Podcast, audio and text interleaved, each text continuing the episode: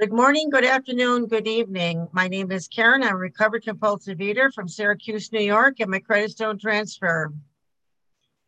Our hosts today are Nancy J. from Illinois, Kathy M. from Georgia, Eileen W.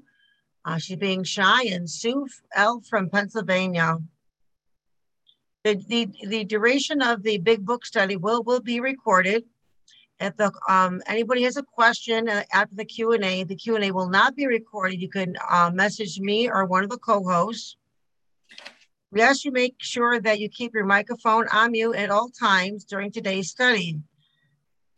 And please turn off your video if you're exercising or eating. If you need to step away from your for your uh, computer screen for any reason. And Sue will put the uh, previous week's recording if we have them, uh, the seventh edition in the chat function.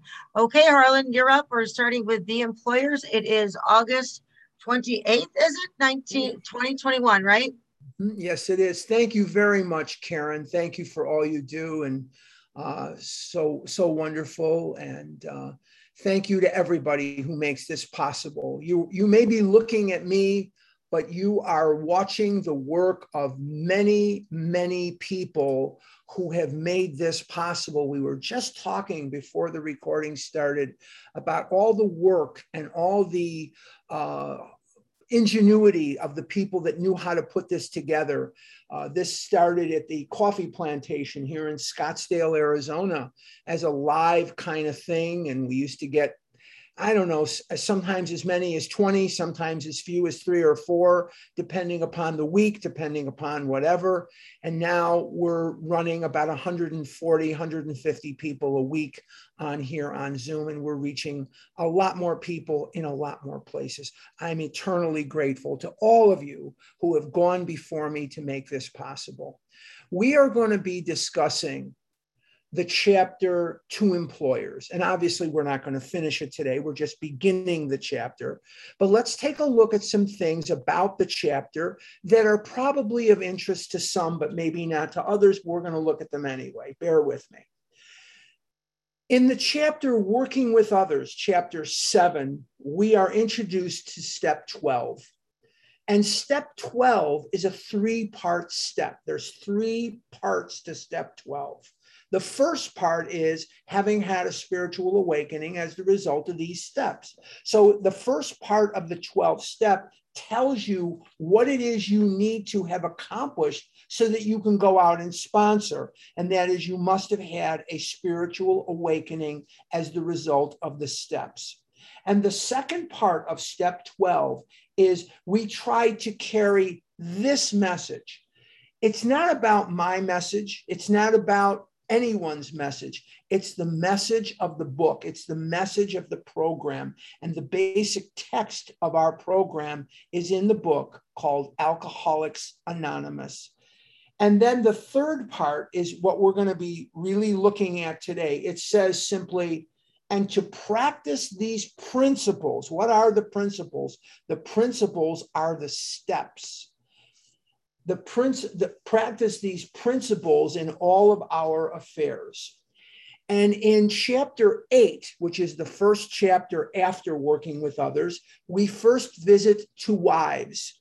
And whether you have a wife or you don't have a wife or you have a husband or you don't have a husband we're looking at the person or people closest to you.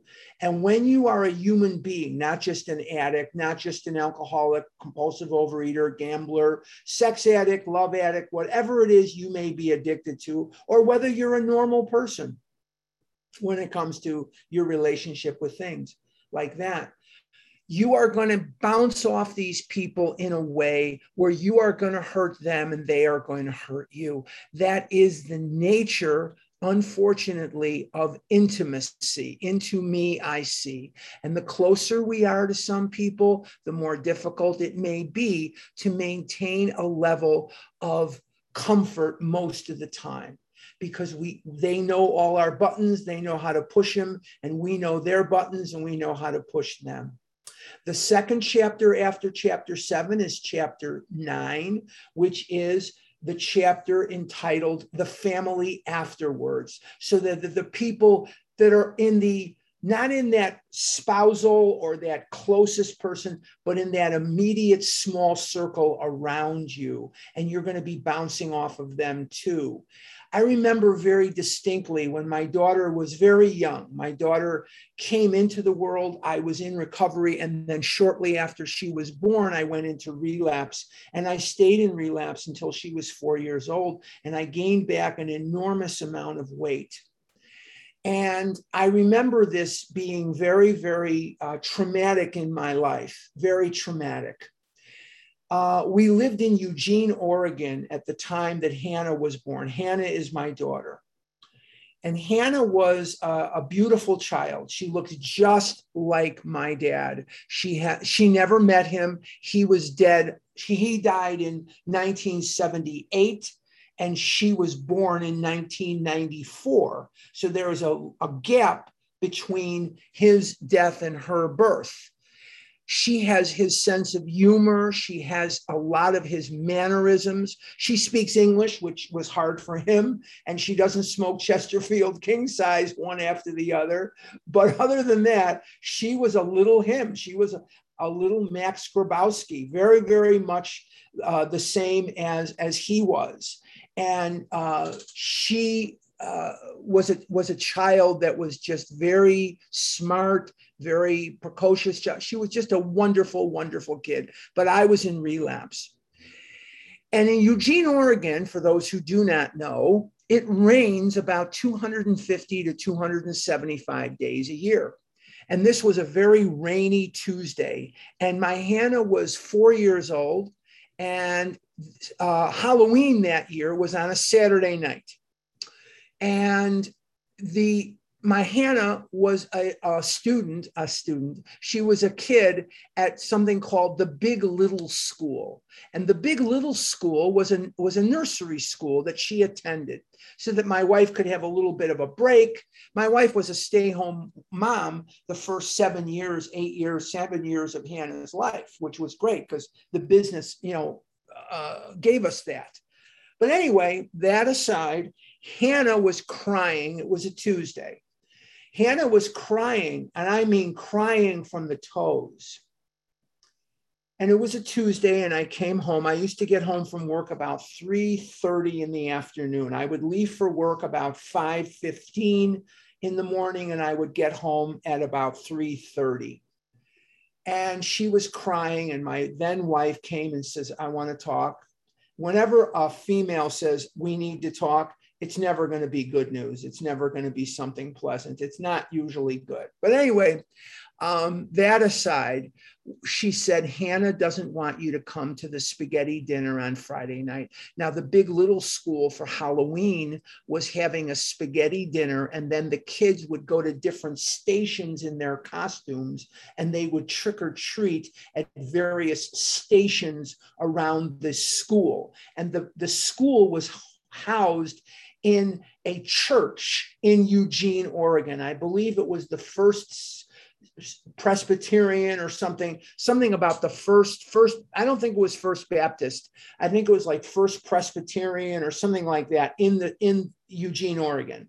And there were different stations in the school where the kids were going to trick or treat. They didn't want the kids running like I did when I was a kid, you know, running around trick or treating. So Hannah didn't want me to come to her spaghetti dinner because she was afraid that when the teachers and the parents of the kids that she was friends with and the kids saw how fat I was, it would embarrass her. And she was hurt by my relapse, even though she didn't know the word relapse. She was embarrassed at how fat I was getting. That was in October of 1998. Hannah would turn four that year on December the 29th of that year, still took two months. On December the 29th of that year, I experienced my very first day of complete and total, clean, absolute abstinence as it was defined at that time. And I have been abstinent as it was defined at that time ever since that day. Now, the reason I say at that time is because for those who may not know, and this is not going to be good news. As you age, they're going to take food away from you.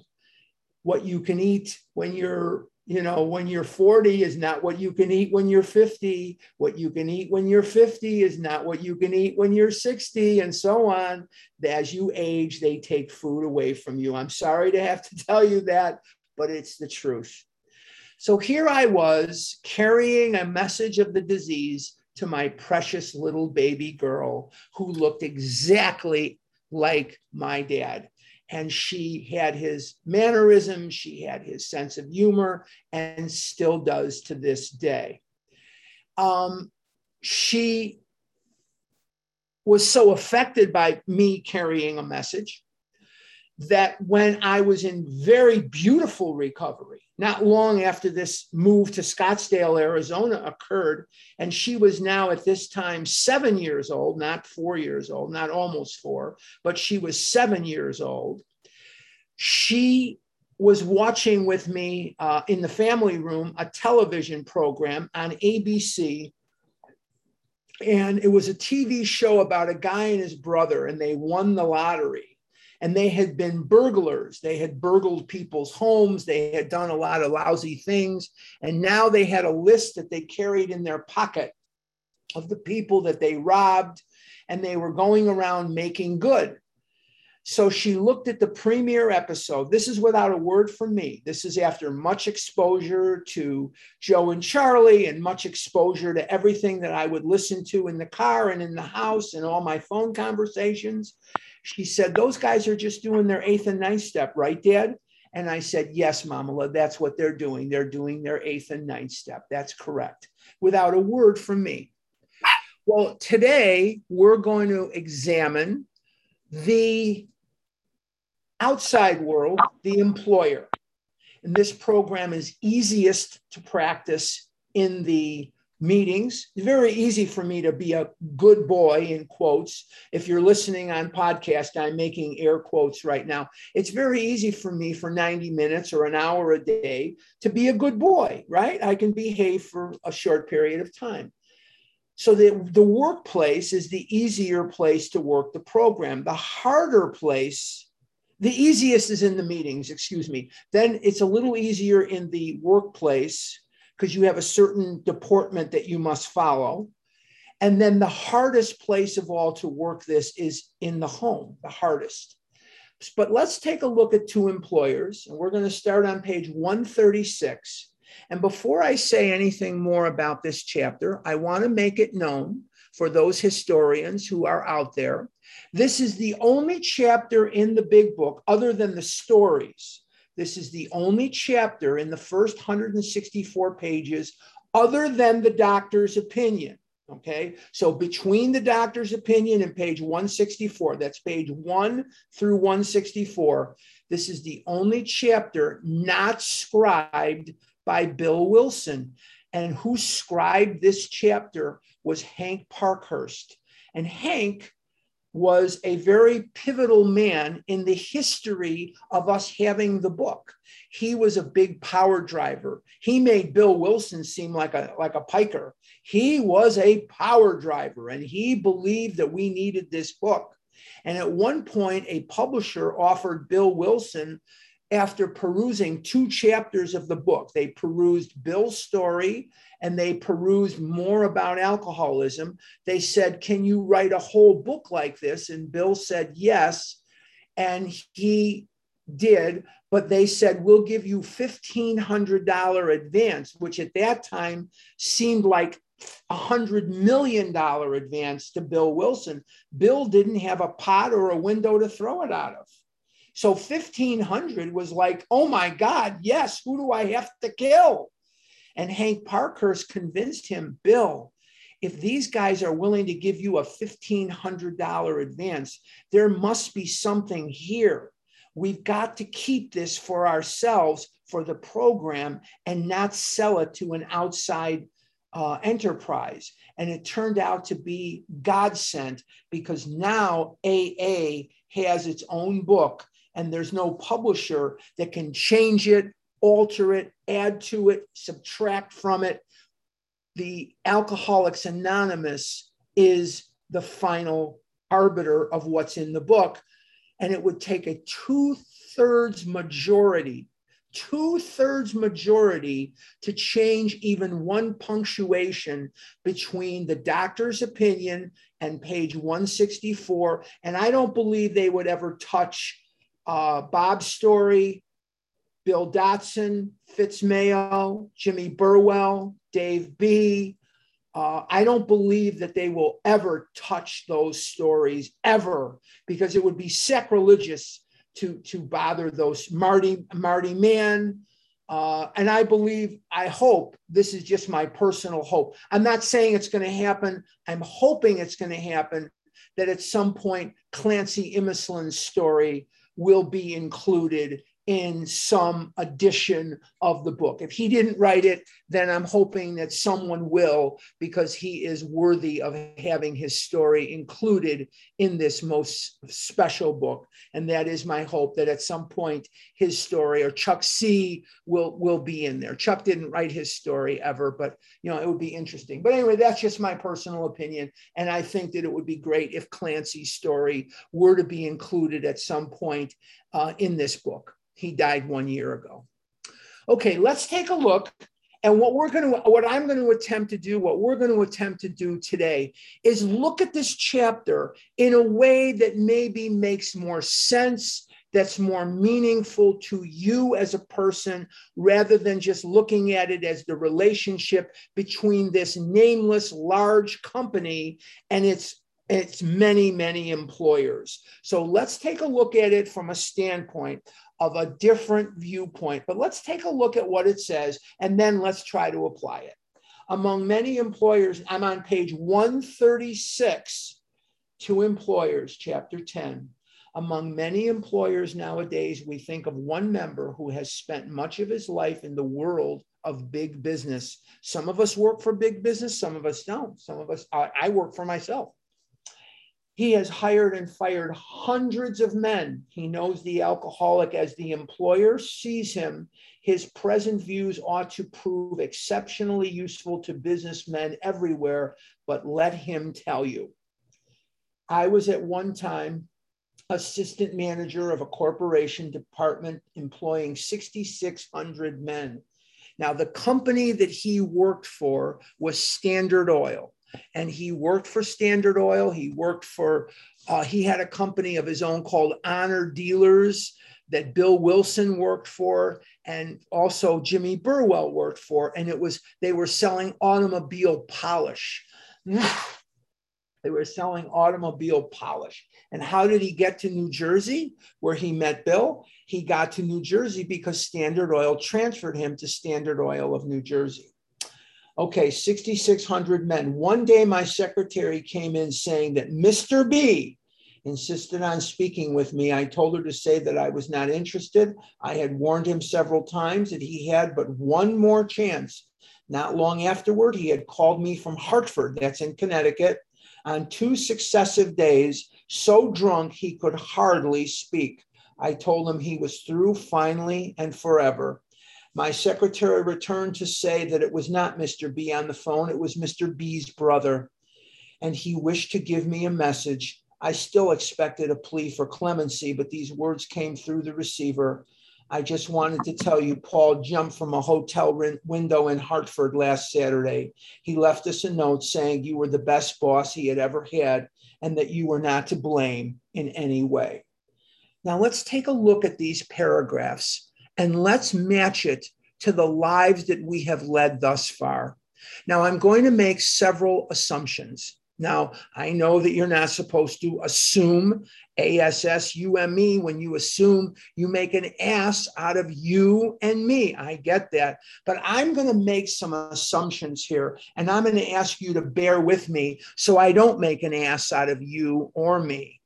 I'm going to assume that if you are here on this meeting, and there are 122 of you here right now, I thank you for attending.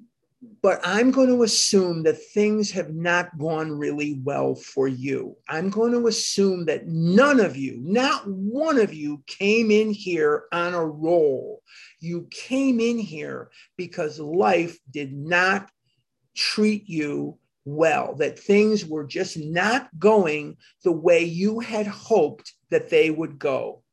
So, what I'm going to point out is what we can garner from these paragraphs is the horrible and, in most cases, permanent loss that this disease brings into a life.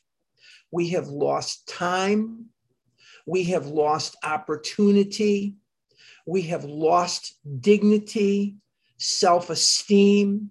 We have done shameful things born out of the defects of character that were accentuated by a disease that wrought into our life at an earlier age than most people suffer from alcoholism or drug addiction or love addiction or sex addiction.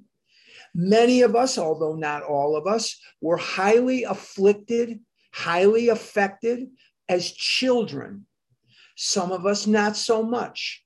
But every single one of us, because of this disease, has left behind relationships, opportunity, dreams, and time. I remember as a child I developed very, very young age a very defeatist attitude about life. I saw things as a catastrophe. I knew that success was for others, but not for me. I knew that love and sex and opportunity were there for the thin, there for the fortunate, there for the rich, there for the wonderful, but not for me. I never saw myself in the picture of good fortune. I never saw myself as being able to get the girl. Yeah, I have friends of mine. I'm just going to use that relationshipy kind of thing as an example. I have friends of mine, and most of my friends are married. Most of my friends are, if they're not married, they're hooked up. They would go into a situation where we would see a, a, a female, whether we were 30, 13, or 60 and they knew in their mind they could get her to go out with them or get her to talk to them. And I knew in my mind that that would not be possible, that there's no way that she's going to talk to me. I was the fattest person that she had probably ever met. I had then and have now bubby arms and a fat stomach. I don't have a fat stomach anymore, but I had a big rear end. And how was I going to be someone that a female is going to look at and want to get to know as anything but a friend? And so when I say I was emasculated by this disease physically, you can use your imagination to understand what this disease did to me. But I was emasculated emotionally and this is exactly what I'm talking about. When I say that I was emasculated emotionally, this is what I mean. I didn't dare dream dreams. I didn't dare think that I could do well in school. I did just enough to get by. I was a very, very marginal student at best. I tested well, but I was a very marginal student.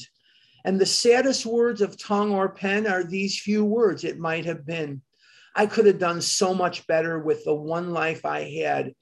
I didn't know how to get out of the way of this disease. And yes, I had some glaring deficiencies in my life. I didn't have the support of my parents. They were dead by the time I was 24 years old. I didn't have any money behind me or anybody, you know, that could push me or help me at all.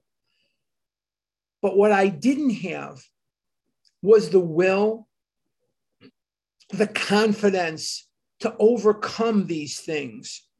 And they are overcomable. I don't know if overcomable is a word. They are there to be overcome. I could have done so much better than what I did.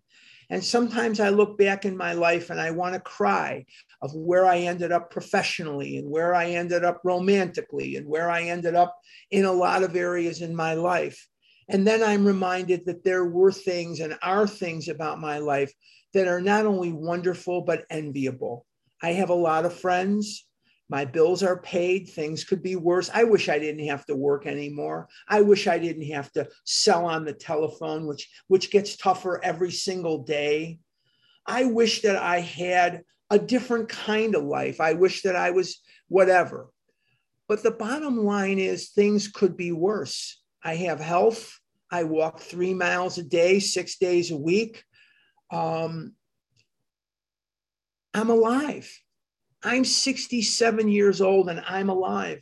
And I know that may seem kind of basic, but doctors have been signing my death certificate for 40, 50 years. They have been pronouncing me dead for a very, very long time. I'm not a rich man, but my bills are paid. And the only debt that I, I have no credit card debt at all whatsoever. I ran into a little snafu after the divorce. I started getting some credit card debt, blah, blah, blah. And a friend of mine came forward and found a credit card with zero interest. I got one of those. I paid the debt down, eliminated the debt, didn't pay it down, eliminated the debt. And I've been debt free. I've been a divorced 10, 11 years. I haven't had credit card debt. I pay zero interest a year in credit card interest because I pay my bill when it comes in. I knock it out paid. I don't. I have debt on my house. I paid cash for my car. I bought a car two years ago. My little car is out there. My little uh, uh, Honda is out there, and I love my car. My car is great, gets me where I want to go. It's only got like seven thousand miles on it because you know during the pandemic, where did I go? And you know I don't I don't drive that much anyway. I'm I live in Scottsdale, so things are right here. You know they're right on top of me. But you know what? My car is mine. I don't have payments on it. Whatever bill comes in, I knock it out. But the thing that I can't get around is that not only did I hurt myself, but I know cosmically I hurt my folks who saw that I was struggling in school, not because I was stupid. I didn't do my homework. I joke about, you know, I don't want any math questions. I could have done algebra, I could have done geometry. All I would have had to do was stop eating long enough to do my freaking homework. And if you just do the homework in math, it's really not that complicated. It's really not that tough. It's really not that hard. But I didn't do it. I was eating and eating and watching television and doing all kinds of crazy things in the house. And then I would go to bed much too late and I'd be a zombie the next day at school. And it's just, you know, I, I just, I didn't do, I didn't do life right. And all of us have left behind time an opportunity and we've hurt people and we've hurt ourselves. We've eroded our lives through shame and guilt and remorse. And where did the behaviors come from in many cases that made us shameful, that made us regret, that hurt other people? They came from fear and its illegitimate son, anger. And we lashed out at those around us. And we lashed out because we were physically uncomfortable. We were emotionally uncomfortable. We couldn't believe that there we were eating that yet again. We couldn't believe that, in spite of all the willpower we could muster, we still didn't look like the other kids, and we still couldn't wear the pants, and we couldn't wear the sport coat, and we couldn't fit into the shirts that our friends wore so easily, or the dresses, or the skirts, or whatever girls wear, women wear. So we became angry. We were never comfortable in our skin. We were never comfortable in life. Many of us have a lot of social anxiety. Many of us are isolators because we remember well. We remember well the people who abused us either for being too fat or too skinny, or they had comments about what we were eating or what we were not eating. And so we withdrew. And the years went by, and the shame and the guilt and the fear and the hatred and the self loathing became worse and worse and worse. You see, I've said this many times. if all the food did was make me fat, it wouldn't have been as terrible as it turned out to be. The food degraded me in my own eyes. The food pulled God into the muck in my own eyes because I blamed God. I couldn't blame my mother anymore after she died. I blamed her for everything. And when she was dead, I still blamed her for a while, but then I would blame God. And I would shake my fist at God and say, F you, God. If you're really there, why am I in this kind of situation? Alone and desperate. Why am I in this situation? Why me? And God said, Why not you? I've got a job for you. Work these steps. I'll take care of the rest. But it took a long time before I would acquiesce to that request from God Almighty. A long time, longer than I care to admit. And it has been a difficult road, but oh, so rewarding. So when we look at the beginning of this chapter to employers, we are first introduced to the devastating loss loss of time, loss of opportunity, loss of everything that we held precious, and the relationships, both with God and those around us, that might have been, could have been, should have been, that were lost in the defects of character. And in many cases, those people are gone. We're of an age now where they've been gone for a while. And now we have an opportunity to repair the damage. And for people like me, I never wanted to hear that because I knew work was going to be involved. I wanted to just die because death was so much easier than working hard, I thought. And now I find every single day that no matter what the situation is, working hard is better than dying.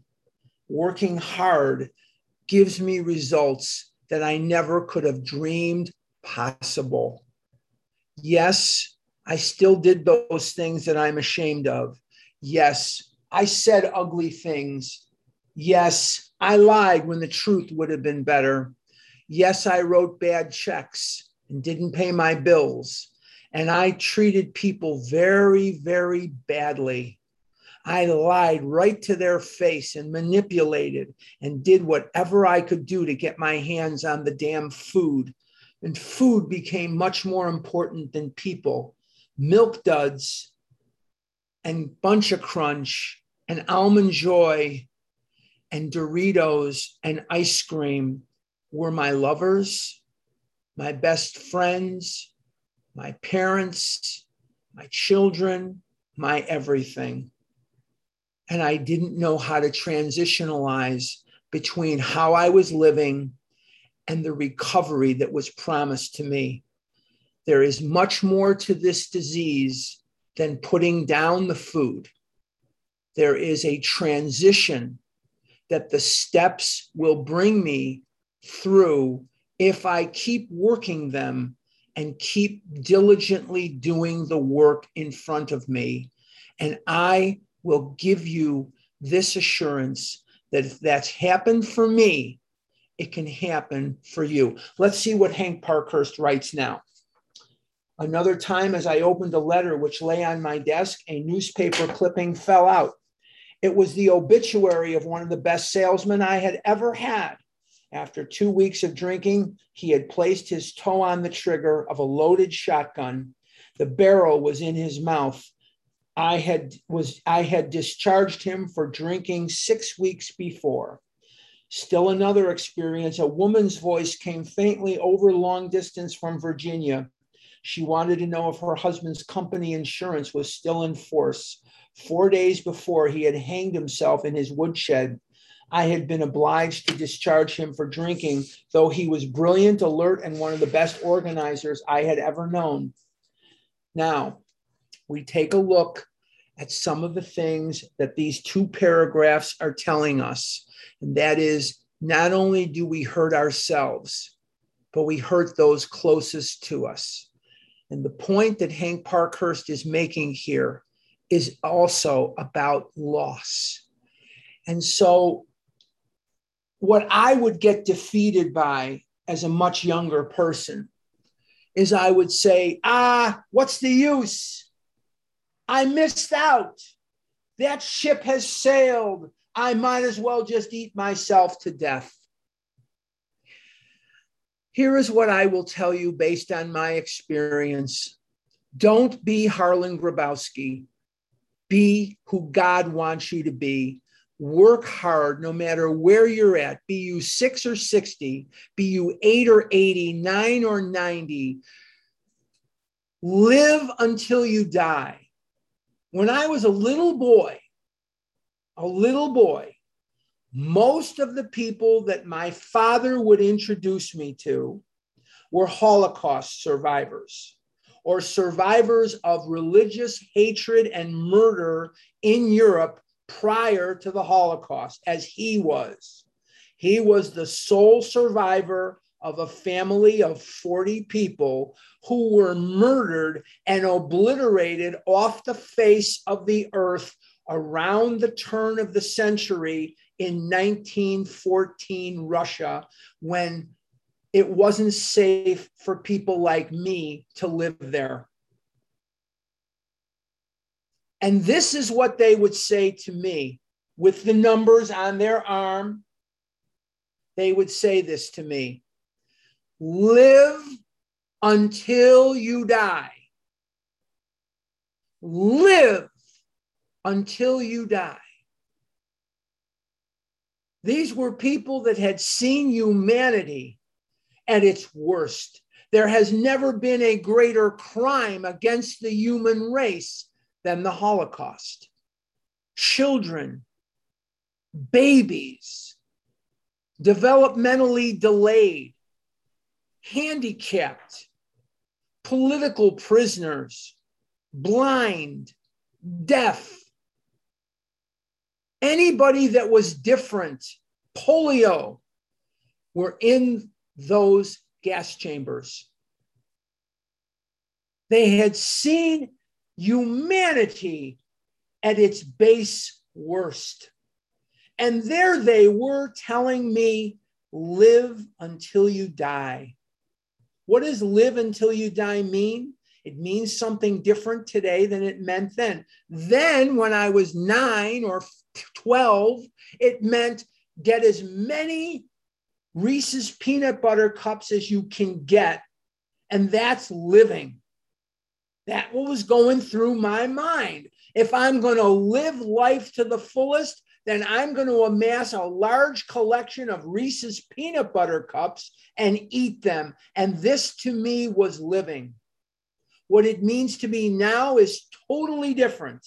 It means wherever you are, whatever you are, whatever your afflictions, whatever is in front of you, maximize everything that you can maximize because this is it. This is not a dress rehearsal. And when we go out from the disease, when we die from this disease, if we die from this disease, we are going to hurt those who loved us. You may be saying there is nobody who loves me. That's not true. Somewhere on this earth is somebody who loves you. Somewhere on this earth is somebody who will miss you when you die, even if it's just the rest of us. When some of you don't come to the meetings, especially the ones I go to. I, I don't go to the meeting, I can't miss you. But if you don't go to the meetings at the North Scottsdale Fellowship Club on Zoom, I miss you. I noticed that you're not there.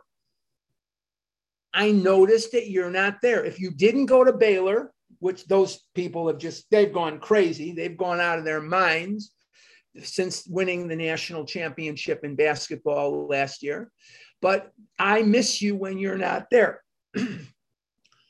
So we want to live until we die. And you may be wondering, what do I have to do? All that's required of you is to follow the simple kit of tools laid at your feet in this book called Alcoholics Anonymous. Let's see where Hank wants to go now. Here were three exceptional men lost to this world because I did not understand alcoholism as I do now. What irony, I became an alcoholic myself. Hank Parkhurst was a everyday drinker. He was a patient of Dr. Silkworth. He will he will go in eventually to the Towns Hospital in New York City. And actually, for those who do not know, the most of the big book was written in Newark, New Jersey at Honor Dealers offices on Walnut Street in Newark. So most of this book was written in New Jersey because that's where Hank's office was. 1701. There's a plaque on the wall that commemorates the fact. Now it's not honor dealers anymore. Obviously, they're all dead. But most of the book, not all of it, not chapter five and not the doctor's opinion, but most of the rest of the book was written in Newark, New Jersey at a place called Honor Dealers, which is a business that Hank had. And Jimmy Burwell worked there, and Bill Wilson worked there, and Hank worked there. They were set to put DuPont out of business, and they were selling automobile polish, which obviously didn't, didn't really work too well.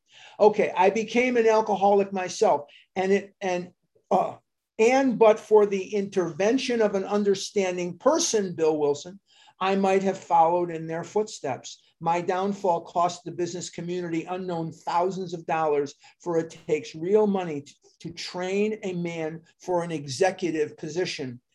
This kind of waste goes on unabated.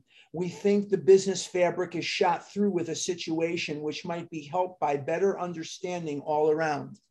And think about what we do to ourselves, and think about what we do to the people that we love and think about what we do to the people who love us. And sometimes I just have to scream into a pillow. Sometimes I just have to cry. I know that that's not very manly, and I know that that's not the most masculine thing you're going to hear me say today. But sometimes when I'm watching some of you circling the drain, and I see how beautiful you are inside and out, but you're just not recovering. Sometimes, not always, or myself, I just have to cry because I know that life is so fragile and time is so precious and that there isn't a lot of it to waste. I've wasted enough time. It's time to live until you die. And when you live until you die, as my Holocaust survivor friends of my dad would tell me, you're doing everything you can do. On page 84 of the big book, it says, We have entered the world of the spirit. On step in step five of this book, one of the promises of step five is that we can look the world in the eye. One of the promises of step nine in this book is the freedom. I call nine and five the emancipation steps. Nine and five are emancipators. What is an emancipator? An emancipator is one who sets you free. And this disease is a form of slavery, it's a form of bondage, it's a form of prison. And the great emancipators are five and nine. Five puts me in touch with the fact that I'm just another human being. That these thoughts, these ideas that I've had in my head about the guilt and the shame and the remorse that I've had, and the crushes on girls that went unrequited, and the opportunities that I never got to be the person that I wanted to most be, they are repairable and these ideas were not secret unto me, that people who I never would have believed in a million years had those same thoughts, even though I would have never believed it in a zillion million years because they were female or because they were what I thought was good looking or they were men who were thin or they were wealthy. I couldn't believe that they would say, as I would tell them in my fourth step what was going on, they would say, Me too. And in step nine, I round off the process of being able to walk the streets a free man. Because when I make restitution, I don't like amends so much. Amends is AA language and restitution is Oxford group language. What is restitution? It's the root word of restitution is restit, which means to restore. It's the same root word as the, as the word restore. And in the Oxford group, they didn't use amends, they used restitution. But I'll go with AA language here for just a minute. Amends. When we change the Constitution of the state of Illinois or we change the Constitution of the country, we're not going to apologize to the Constitution of Illinois or the country. We're going to change it. So, amend means to alter, to repair to alter, to repair. And this is what it means when we're doing those restitutions, we are altering the course of our life and we are repairing to the best of our ability the damage done in the past. So we look at these paragraphs so far that we've covered in this chapter, and we're talking about loss. And when we work the steps, God, in his infinite wisdom, begins to repair those areas of our life that may have nothing to do with your food plan, that may have nothing to do with that kind of thing. So when the disease afflicts a person, be they three or 39 or 90, the disease doesn't just afflict your waistline, your weight. It doesn't just afflict that, it starts to putrefy, it starts to infect.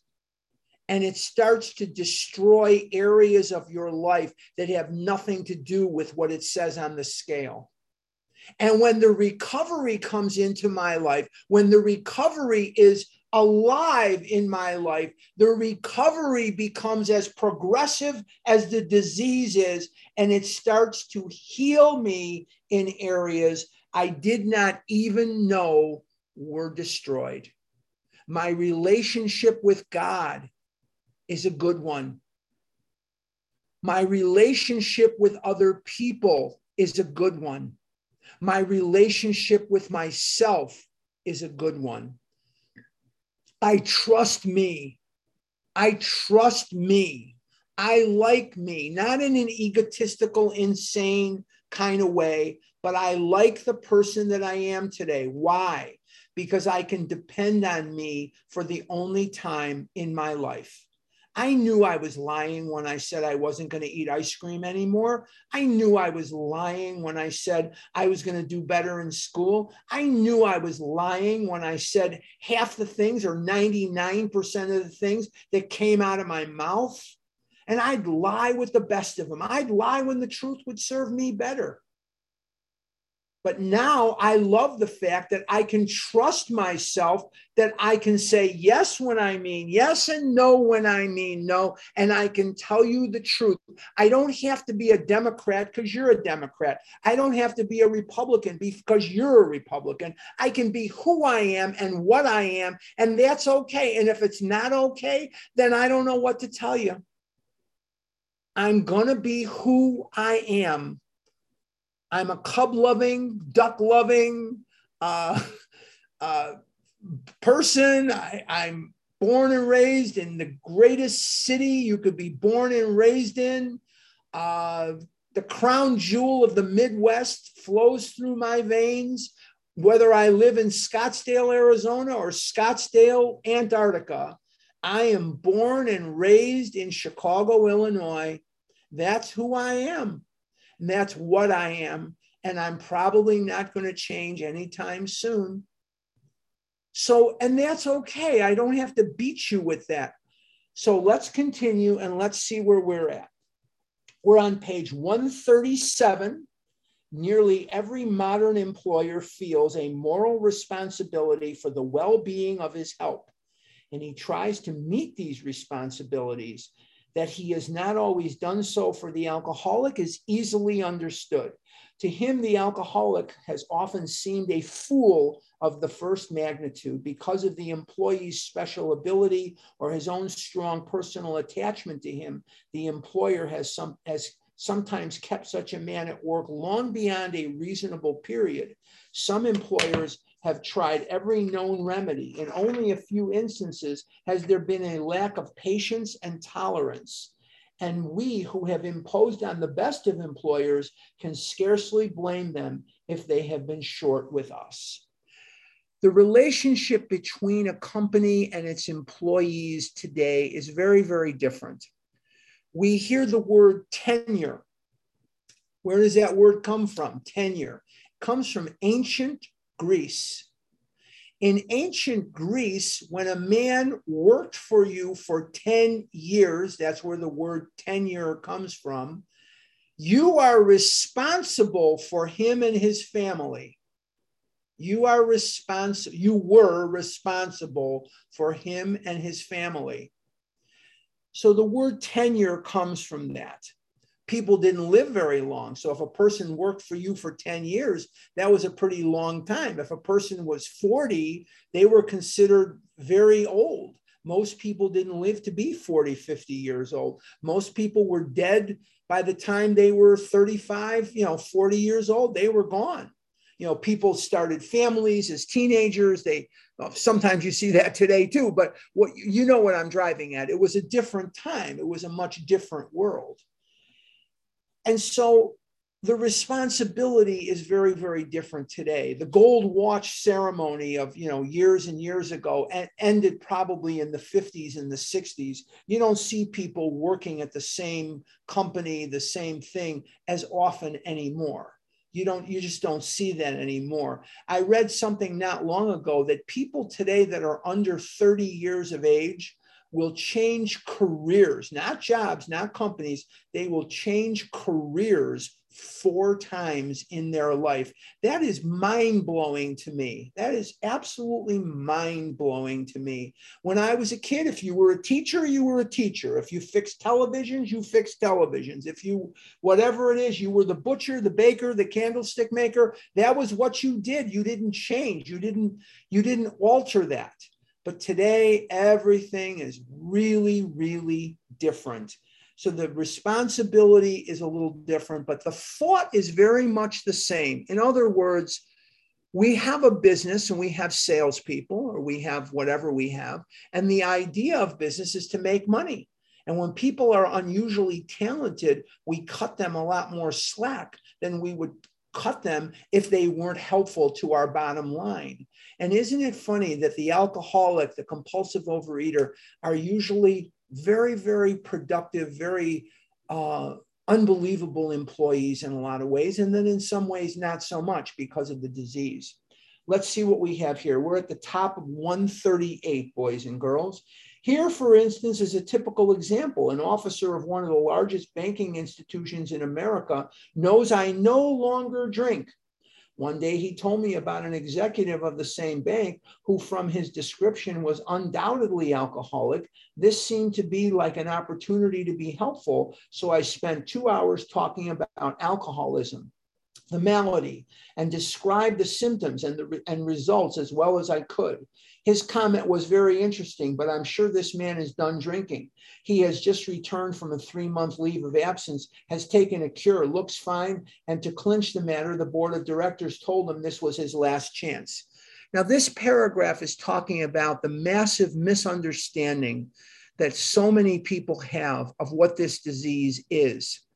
Now, here is what I'm going to say I get this call 50 times a year. How can I make my husband, wife, children, boss, principal, uh, how can I make this person understand about my disease? And my answer is you can't. I will never understand what it is like ever to wake up in the morning and want to stick a needle in my arm full of heroin. I am not a drug addict. I am I do not do intravenous drugs. If I have to take a shot, I demand a sucker and a coloring book and a balloon. No, if I have to take a shot, then I, okay, I'll roll up my sleeve and I'll take it, but I don't like it. It's nothing I look forward to. It's nothing I want to do. I do not understand what it's like to want to drink liquor. I just, I don't get it. I've never had this thought in my head in my entire life. Never, ever one time have I ever thought, man, I want to drink whiskey or I want to drink beer. That thought just never crossed my mind. If I've had 20 drinks of alcohol lifetime, that's a lot of drinking. And the only time I drank is when my friends kind of chided me into it. And I'll tell you the truth, I probably never finished one drink I ever started in my entire life. I always found a plant or I found a toilet or I found some way to ditch the rest of that liquor because I'd much rather go to McDonald's and get a milkshake any day of the year over consuming liquor. P U P U P U. Now, this call that I get, how can I make these other people understand? I answer them, you can't. You can't. The only person on the face of this earth that has to understand that I am a compulsive overeater is me. You don't have to understand it. Now, I have some very, very good friends that are in this program. And I will tell you about one friend in particular. She lives in California. And I have another one that lives in Colorado, same deal. But I'll just talk about the one that lives in, in California for now. She is an anorexic, bulimic, and restrictor and compulsive overeater. So she identifies as a compulsive overeater because it says it all. She gets a high out of restricting the amount of food that she eats. I don't understand that at all. She is anorexic. In other words, she will go periods of time where she will get a high from not eating food, or she will eat food and she will purge through regurgitation. She will purge out that food. I don't understand that at all. Or she will eat and gain weight in massive amounts. She is a gutter, back alley, garbage can, dumpster diving, compulsive overeater. Yet to look at her, she doesn't have bubby arms. She doesn't have fat and stretch marks like I do. She doesn't have all that stuff like I do. She and I have the same disease. She is as sick as me, but to look at her, you'd never know it. I don't understand what it's like to be a bulimic. I have a friend in Colorado. She's a, an exercise bulimic. And my friend in California is a regurgitation bulimic. There's also laxative bulimics too. I don't get it. I don't have to get it. It doesn't matter whether I get it or not. It does not matter. It doesn't matter. The only ones that have to get that you have a disease are you. And in our zeal to make others understand, we get frustrated. Don't let it get you. Do you understand what it's like to be a camel? Do you understand what it's like to be a German Shepherd? No, you don't. And you never will. I cannot for the life of me understand why my German shepherds would go in the pool at three o'clock in the morning and start swimming around at two o'clock in the morning when it was really hot in Arizona. Why don't you go in the daytime? Why do you have to make such a disturbance at two o'clock in the frickin' morning when they're jumping in the water? I couldn't understand why, but yet, two o'clock in the morning, psh, psh, you'd hear these two splashes and then they would drink the water out of the pool, which I, ugh, they, I that I, oh God. But anyway, that aside, because I don't want to make you sick. That aside, why is two o'clock in the morning the prime swimming time? Could not understand that for the life of me. And that was what time they wanted to go swimming was two o'clock in the freaking morning. So I never understood it. I never will understand it. And that's okay. The only one that has to know is you. Stop trying to make people understand. It's not going to happen. Number one. Number two, let's say that it did happen. What do you got now? You got nothing. So I have to understand that I have a disease and I have to understand that I have to work the steps. Now, it's about a half hour later than I thought it was because I just looked up there and it's 1101. I can't even fathom how fast this went. But we're going to stop and I'm going to turn this back over to Karen K. Karen is in New York and I'm going to turn this. What is the date next Saturday? Vegas Mayor, hold on. Let me, September 3rd. Um, the date next Saturday is 9 3. Okay. So I'm going to write down. Now, before we go to Q&A, I hope today was helpful. This is a little harder chapter to present. The hardest thing for me to work on is step two because it just riles, it just gets so many people a little mashuggy but this is hard stuff to uh, to um, present also. So um, it's it's a little tougher. It's a little tougher. So before we turn it back over to Karen, if you asked a question last week or the week before, stay back a little bit here. Stay back. Let the others come to the front, and when they're done, you can come up and ask your question. No math questions for the love of God, no math questions, and no food questions, please. I'm not qualified to answer your food questions, so don't ask them, please. Karen, I don't know where you are, but I know you're out there somewhere. Oh, there you are. Thank you, okay. Harlan, for another stellar job. I'd like to also to thank uh, Nancy J for being our host, Kathy M, co-host, Eileen W from New Jersey, co-host, and Sue L will be taking over the Q&A. And thank you very much.